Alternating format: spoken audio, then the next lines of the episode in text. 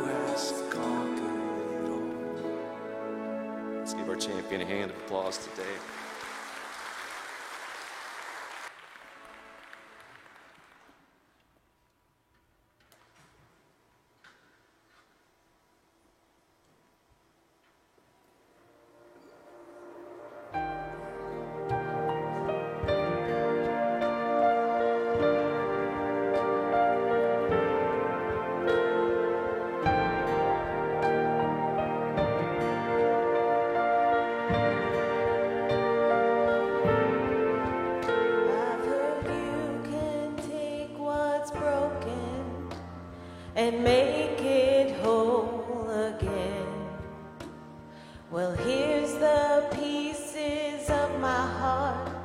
What can you do with them? I can't hold.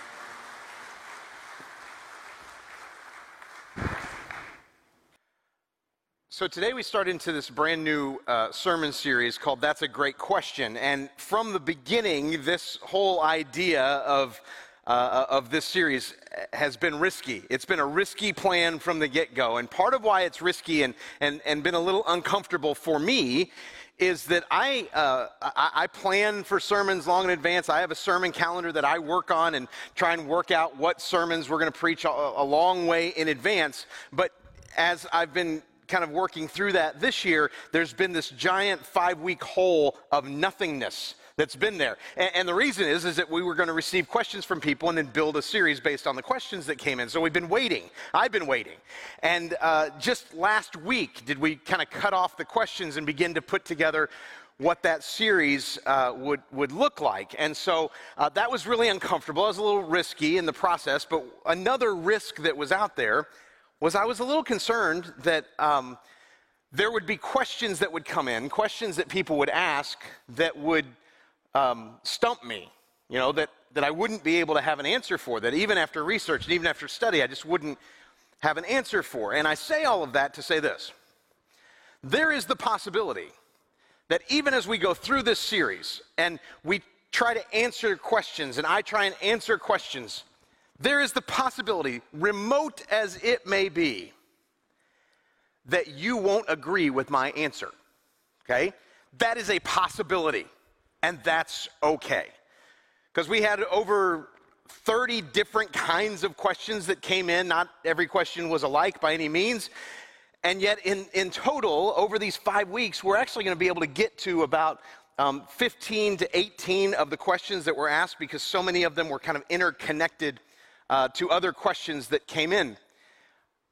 But after the deadline passed, Okay, after we weren't really accepting any more questions through the forms that were out there, um, I had some other people, we could call them friends, you could call them yahoos, okay, who decided to text me some of the questions that they were going to ask. Okay? But now that the deadline had passed, they knew that those questions wouldn't be counted, but they just wanted to kind of throw out there, hey, here's some other things that we could have gotten to. And so um, some of those questions were um, Adam and Eve, belly buttons or no? Is Bigfoot real? What about Nessie? Th- this was a good one. If they weren't supposed to build a tower into the sky, should we really be going into space farther and farther and farther? That's actually a good question that we probably should have gotten to. Um, if God can create anything, can he create a stone that even he can't lift? Huh? Yeah?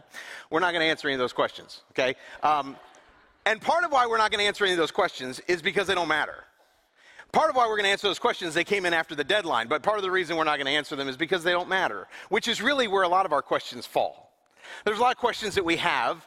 Um, it, it, you may have a list of things that you keep adding to that you say that you're going to ask God when you get to heaven, okay? The list of things that just don't make sense to you. That list is, is great that you have it and you have all these questions, but it, they don't really matter. But there are some other questions. There's some big questions that we have that that do matter to our faith. Now, they may not be salvation or not kinds of questions, but they are questions that kind of fill out our faith, kind of add color to our faith, help us understand God, understand us, understand the world around us. And thankfully, a lot of those are, are, the kinds of questions that came in from so many different people in the process. And so, over the next few weeks, we're going to kind of dive into to those kinds of questions that I hope can encourage and fill out our faith along the way. Today, in particular, a, a series of questions that, that kind of fit together that we're going to uh, seek to uh, tackle are questions like these um, How will we recognize our loved ones in heaven? Or, will our family members look young in heaven and what will we look like and how will we recognize each other and will they be able to recognize me however it is that I get to heaven? Okay? Ultimately, we had a, a number of questions about heaven and specifically about our relationships in heaven. So many questions that surround heaven because heaven's this kind of dream destination that we have, right?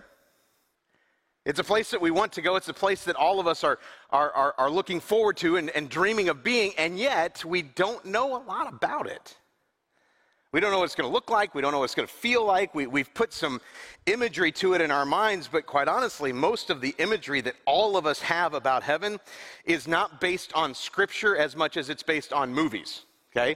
There there are movies that have tried to depict heaven, and we've kind of locked that away in our brain. I mean, even the classic uh, Jimmy Stewart, It's a Wonderful Life, that, that had a, a picture of heaven right off the bat. Uh, the, the, the whole movie starts with this conversation that's happening, and that there are voices that are talking, and, and little stars in the sky light up with each voice, and, and you see that there's a conversation almost happening in space, and so somehow we think heaven is in space amongst the constellations. And it, it's, it's during this particular scene that we're introduced to the idea of angel second class, Clarence. And, and we find out later in the movie that Clarence um, is not only an, an angel second class who doesn't have his wings, he hasn't gotten his wings yet because the bell hasn't rung because that's what gives him his wings. But we also find out that he was a human once upon a time and he was on earth once upon a time and he's now wearing the clothes that he died in. And so the idea that when, you're, when you die, you become an angel kind of it built out that that's not in scripture anywhere. Okay, just to clarify, creatures called angels and humans, not the same thing. Completely different creations of God. And it's very specific to tell us that in the Bible. So we're not going to be standing in line waiting on our wings or waiting on our halos or waiting for a bell to ring. That wasn't even a question that came in. That's just like a bonus for you that I wanted to kind of answer today. There was a movie that I saw with my parents when I was a kid with Warren Beatty called Heaven Can Wait. Some of you remember that one. Heaven was depicted as this really white and blurry place that had clouds everywhere.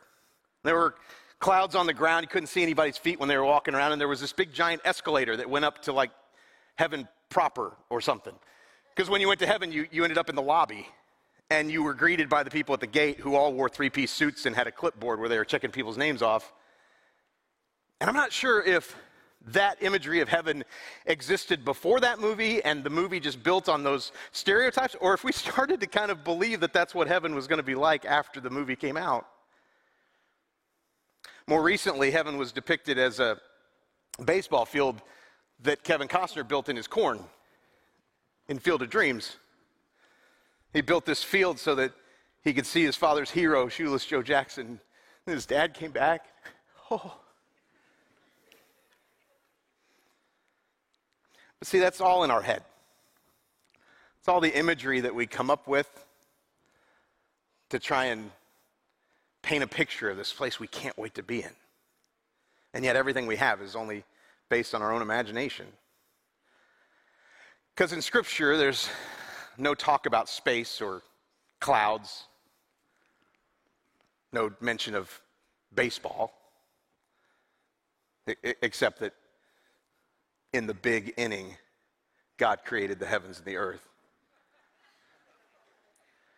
Okay, moving on. So there- there's not a lot of those kind of depictions of heaven in Scripture. In fact, what we do know about heaven, what is described for us of heaven, is this wonderful city.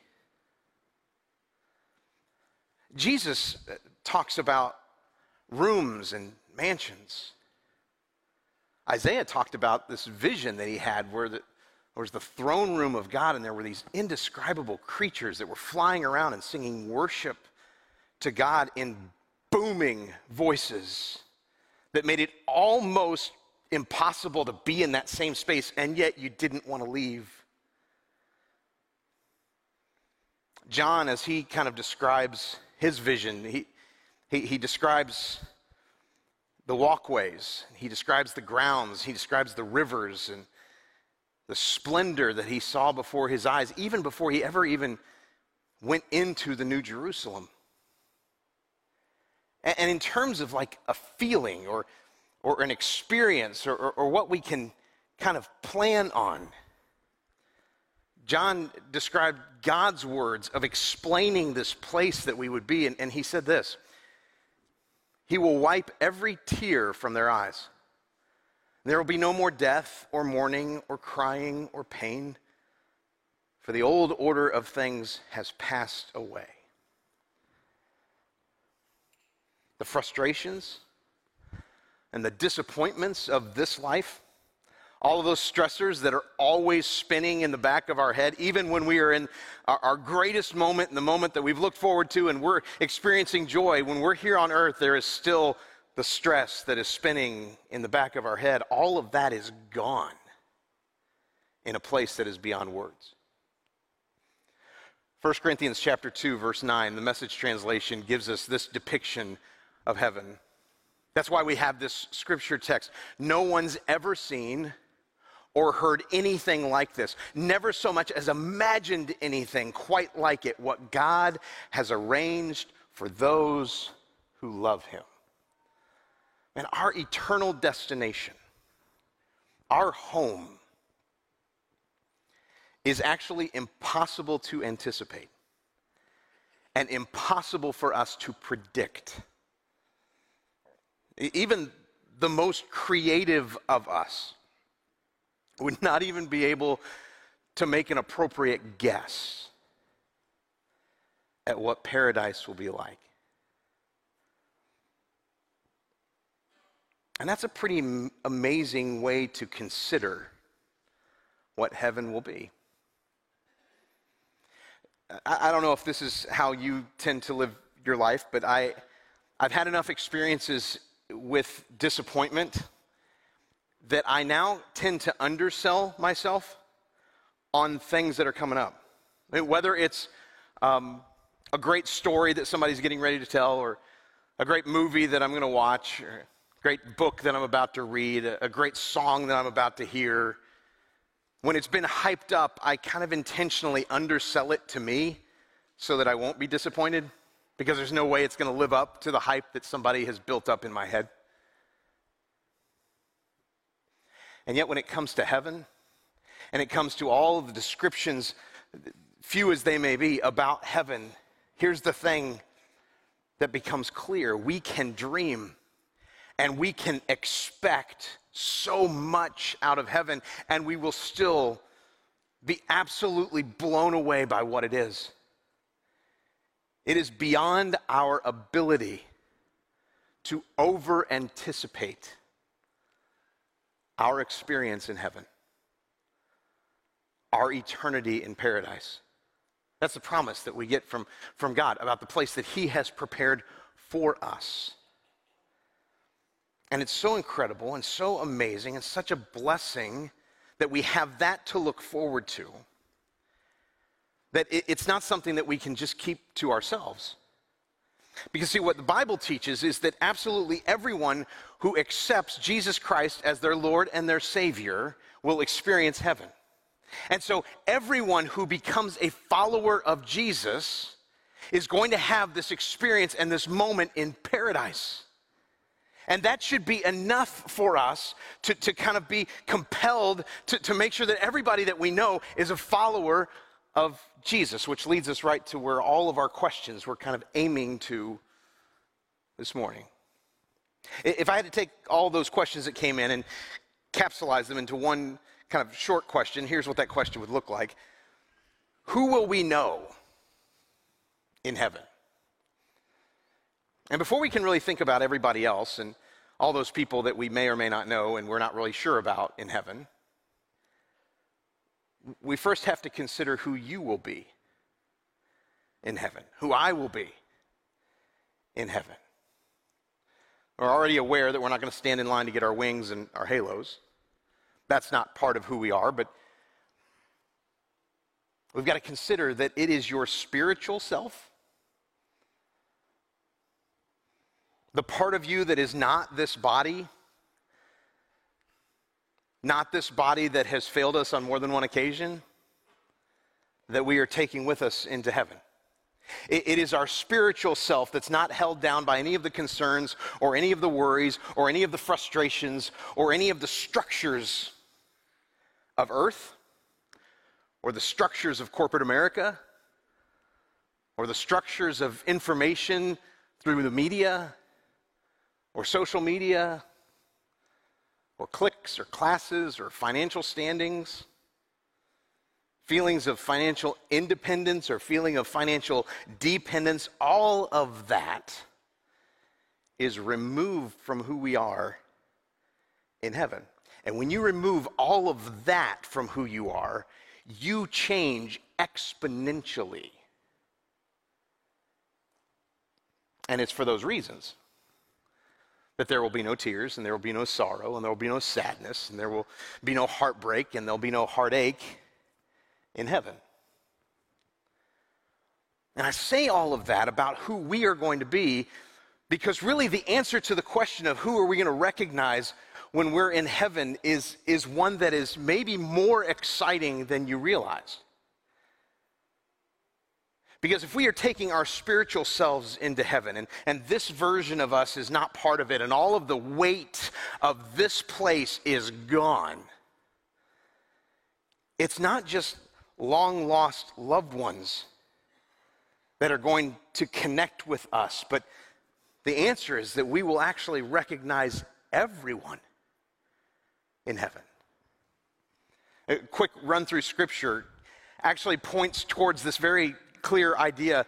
Uh, some interesting moments that pop up way back in the Old Testament when David's infant son died in 2 Samuel. David declared this He said, I will go to him, but he will not return to me. David assumed that, that he would be able to recognize his son in heaven, in paradise, even though his son died as an infant.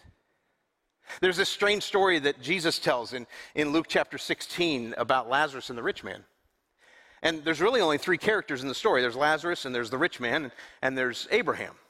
Now, we don't have a, uh, any way of picturing Abraham today, and there certainly weren't pictures of Abraham back then.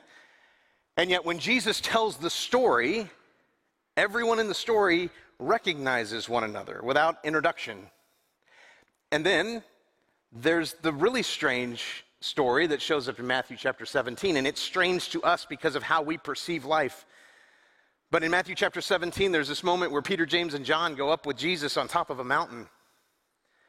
And on top of the mountain, Moses and Elijah show up.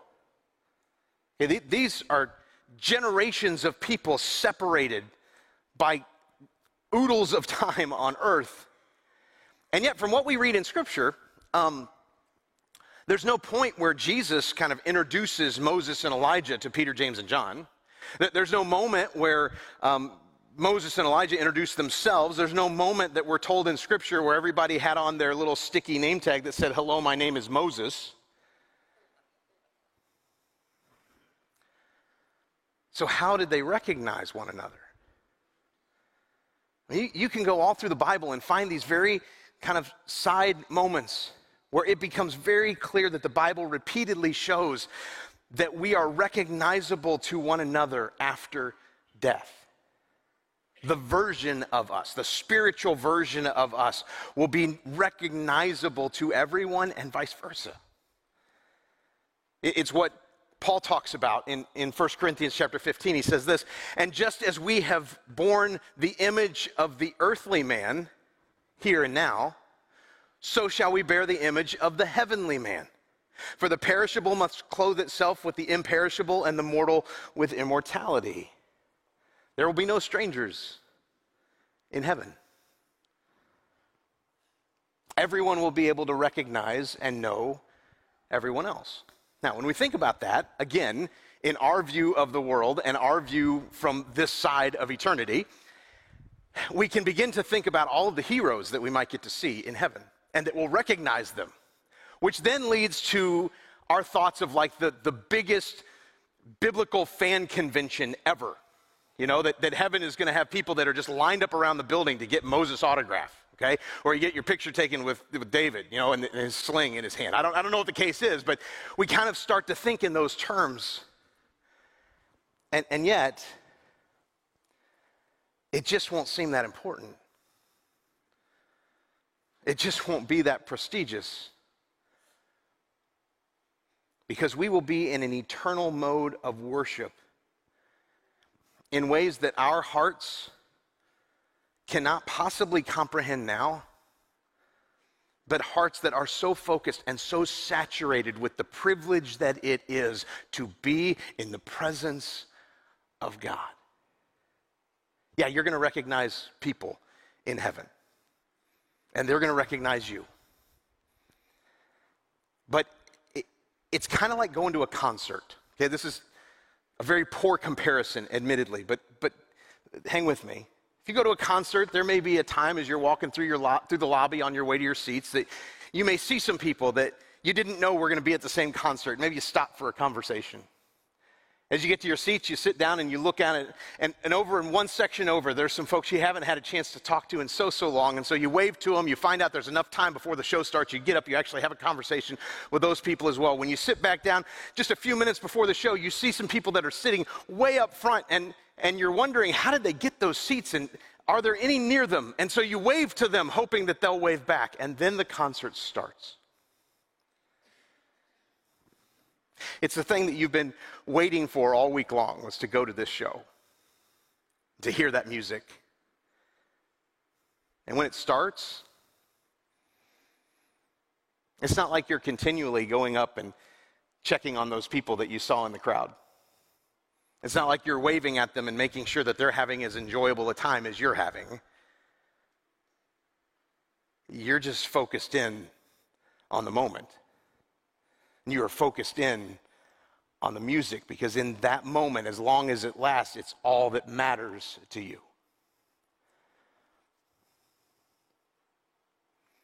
When it comes to heaven, our focus, our priority will be on worshiping our God. Worshiping in his presence for eternity. And for some of us, that doesn't sound all that exciting and all that joyful. Here's what that doesn't mean it doesn't mean that heaven is an eternal choir practice, okay, where we're sitting down and there's some lady that's over on the piano banging out the harmony part that we can't seem to get and going over and over and over and over and trying to make us get it. That is not what heaven is. That is not what I mean when it says that we're going to worship for eternity. Everything about our existence in heaven will be worship in the presence of God. But there's still questions like, won't we miss what's going on here? Won't we wonder how certain relationships are playing out or how certain scenarios that didn't get kind of wrapped up before we were done here? Won't we be interested in that? The, the, the very simple question that the Bible does kind of spell out for us is that we are not going to miss the old life. And again, another poor comparison coming, but ha- have you ever have you ever had the experience of buying a ticket for, for a flight and you buy a ticket in coach, like most of us normal human beings, and you buy a, a, a ticket in coach where there's a tiny little seat and you don't fit in it quite right, and your elbows and your knees are going to always be touching somebody and something in that seat, but it was cheaper, so that's what you went with. And then right before you get on the flight, you find out that coach has been overbooked and they want to bump you to first class. Okay, I've had that experience one time in my life. But here's my recollection of it.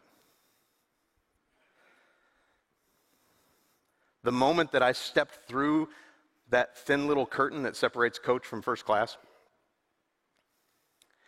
and I got to sit down in my giant, roomy, cushy leather seat and they brought me a glass of orange juice and a warm towel for my hands and my face. You know what I never thought about again? Coach. At no point during the flight did I wonder to myself, I wonder what it would be like if I were back in that tiny little row where my knees were touching the front and somehow my elbows were touching the guy behind me. There was never a point where I thought to myself, boy, I hope I'm not missing something important that's going on in the back of the plane. I never at any point regretted my upgrade to first class. Heaven is a massive upgrade from earth. There will never be a moment where we regret it. And I find it hard to believe that there will be a moment where we think about coach. It's just enough to know this. The upgrade from earth to heaven is so much bigger than coach to first class. But one last kind of set of questions that came in that dealt in this same realm, but really painful question to ask. The question was something like this How will we truly enjoy heaven if we know who's missing? How will we truly enjoy heaven if we know that there are loved ones who were not believers or are not believers and are not there?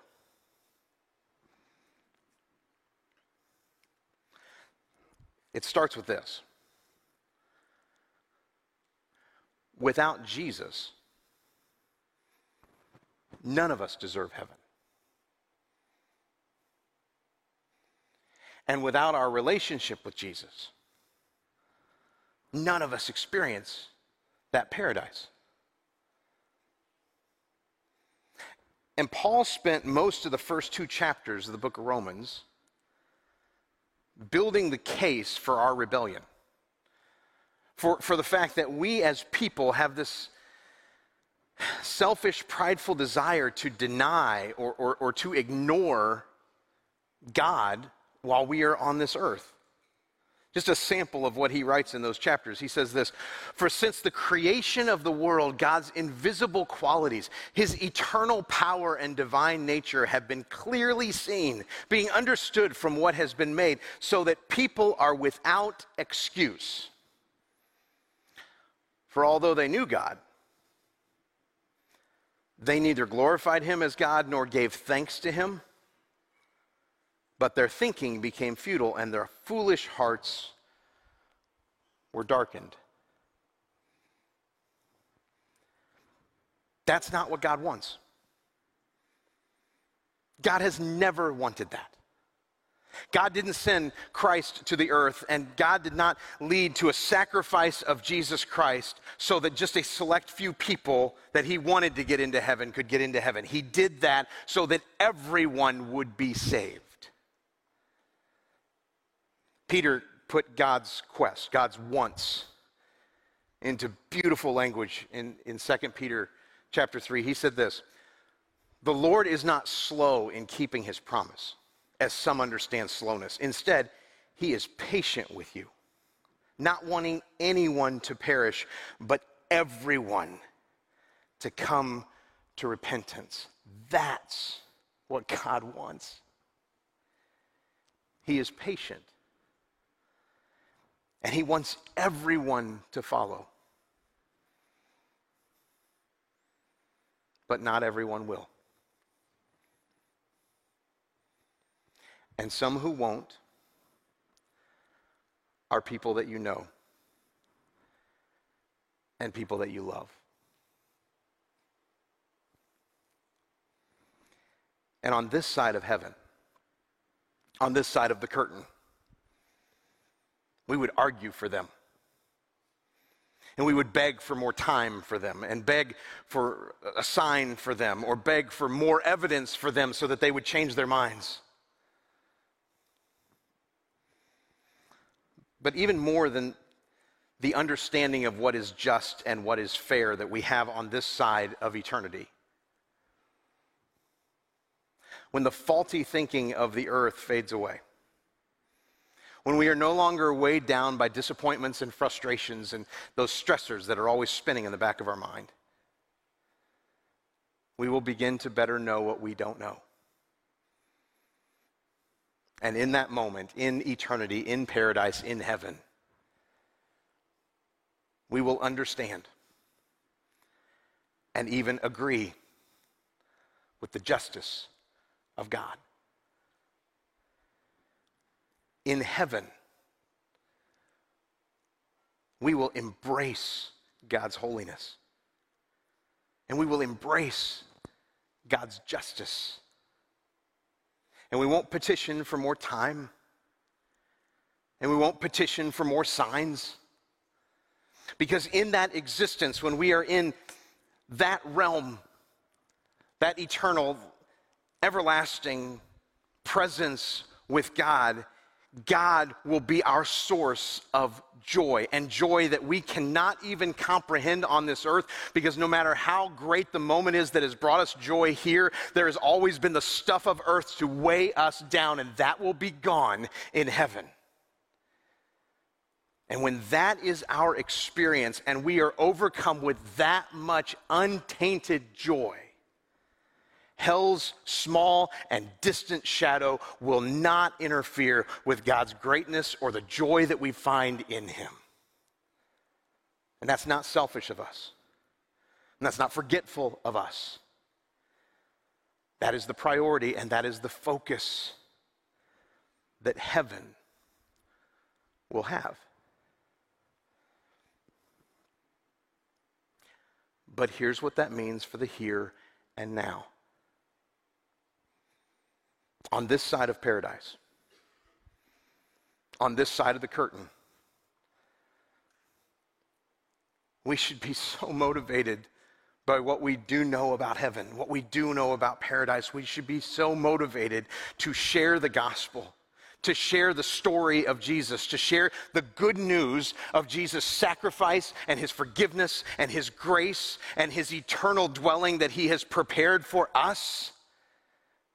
With every family member we have, with all the friends we can think of, with anybody that we know in this life that is currently living their life far from God. While we are here,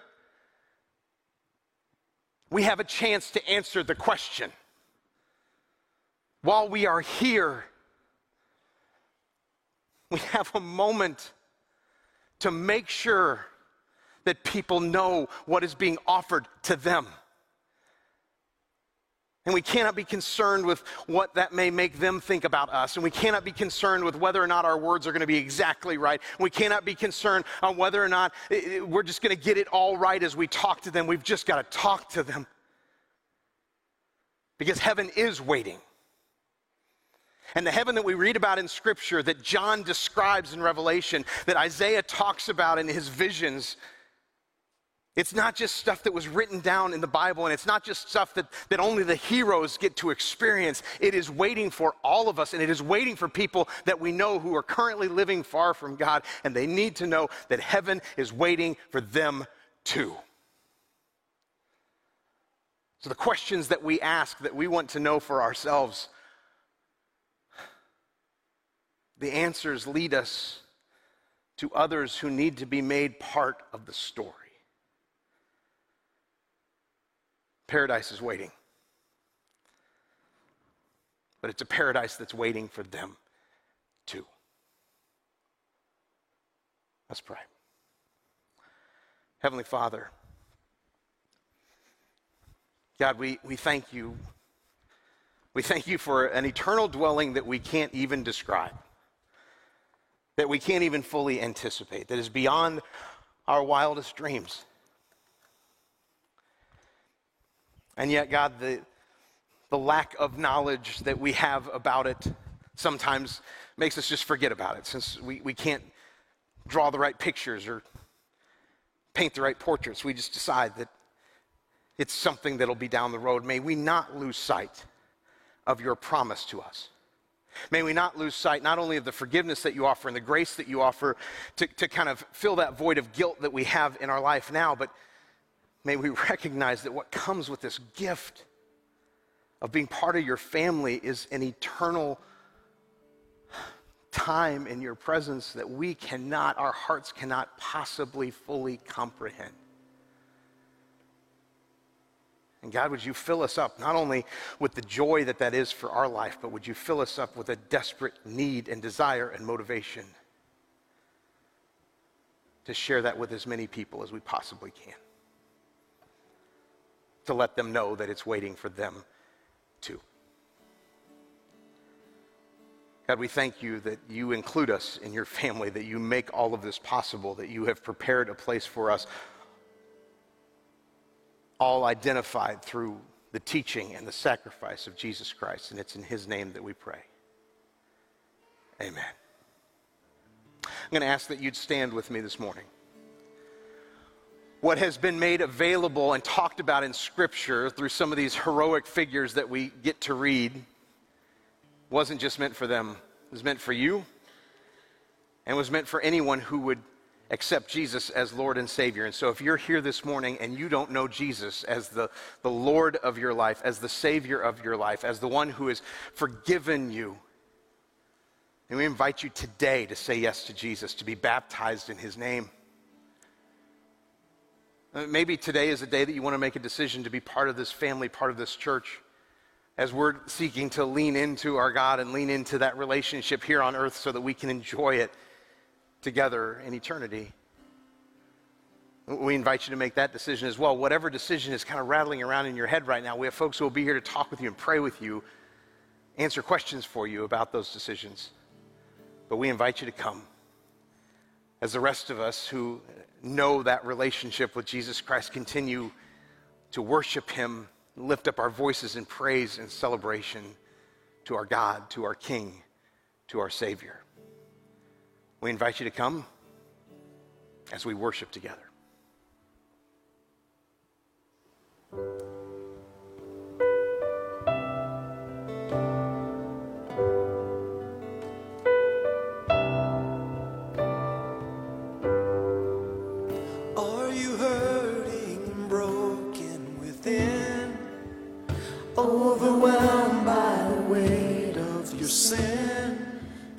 Jesus is calling. Have you come to the end of yourself? Do you thirst for a drink from the well? Jesus is calling.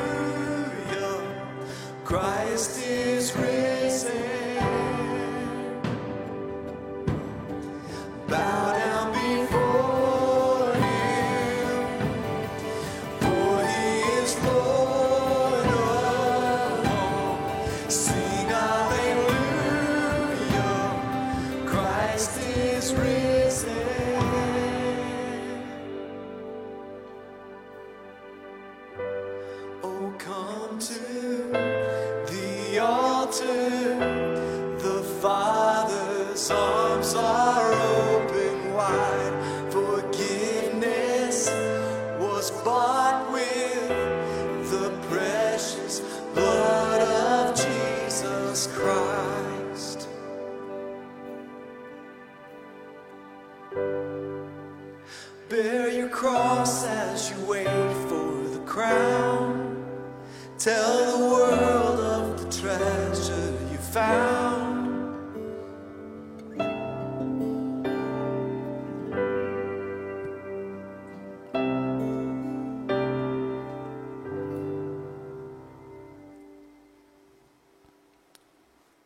There is a treasure that we know because of Jesus. series. Um, who will we know in heaven? Uh, Stuart, before he answered that question, uh, he told us what heaven will not be like, and our home in heaven is actually impossible to uh, anticipate and predict. Movies and our mind cannot even begin to comprehend and imagine what heaven will be like, look like, or even feel like. He reminded us that we will not be angels in heaven. We will purely be our spiritual self after removing all the layers of this physical earth. No worries, no tears, no fears, no heartache, no clicks or social media. So, will we recognize our loved ones, friends, and family? Will they recognize us? Simply, we will recognize everyone in heaven, everybody, in a constant state of worship, totally immersed and drenched towards the privilege of being in the presence of God. Our priority won't be to find our loved ones, but our entire focus will simply be to worship. Stewart also added that we won't miss our old life. Our upgrade from earth to heaven or coach to first class will be so drastic that we, we will not be concerned at all with our life here on earth. Finally, stated that God is patient and wanting everyone to follow. But not everyone will follow, and some of these people will be loved ones and people that we know. In 2 Peter, it says that the Lord is not slow in keeping his promise, as some understand slowness. Instead, he is patient with you, not wanting anyone to perish, but everyone to come to repentance. When we get to heaven, we will understand and agree with God's justice.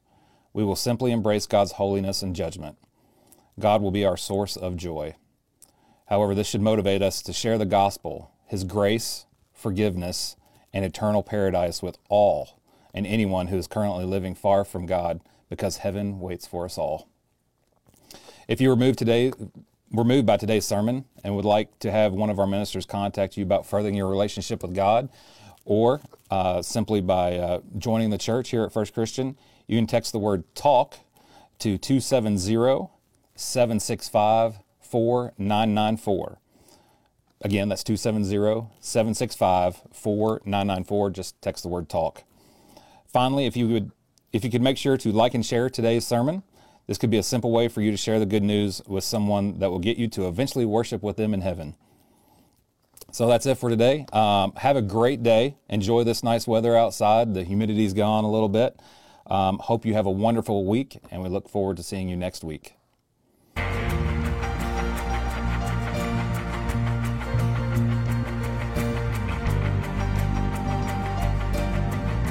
All sing out together. Is a King.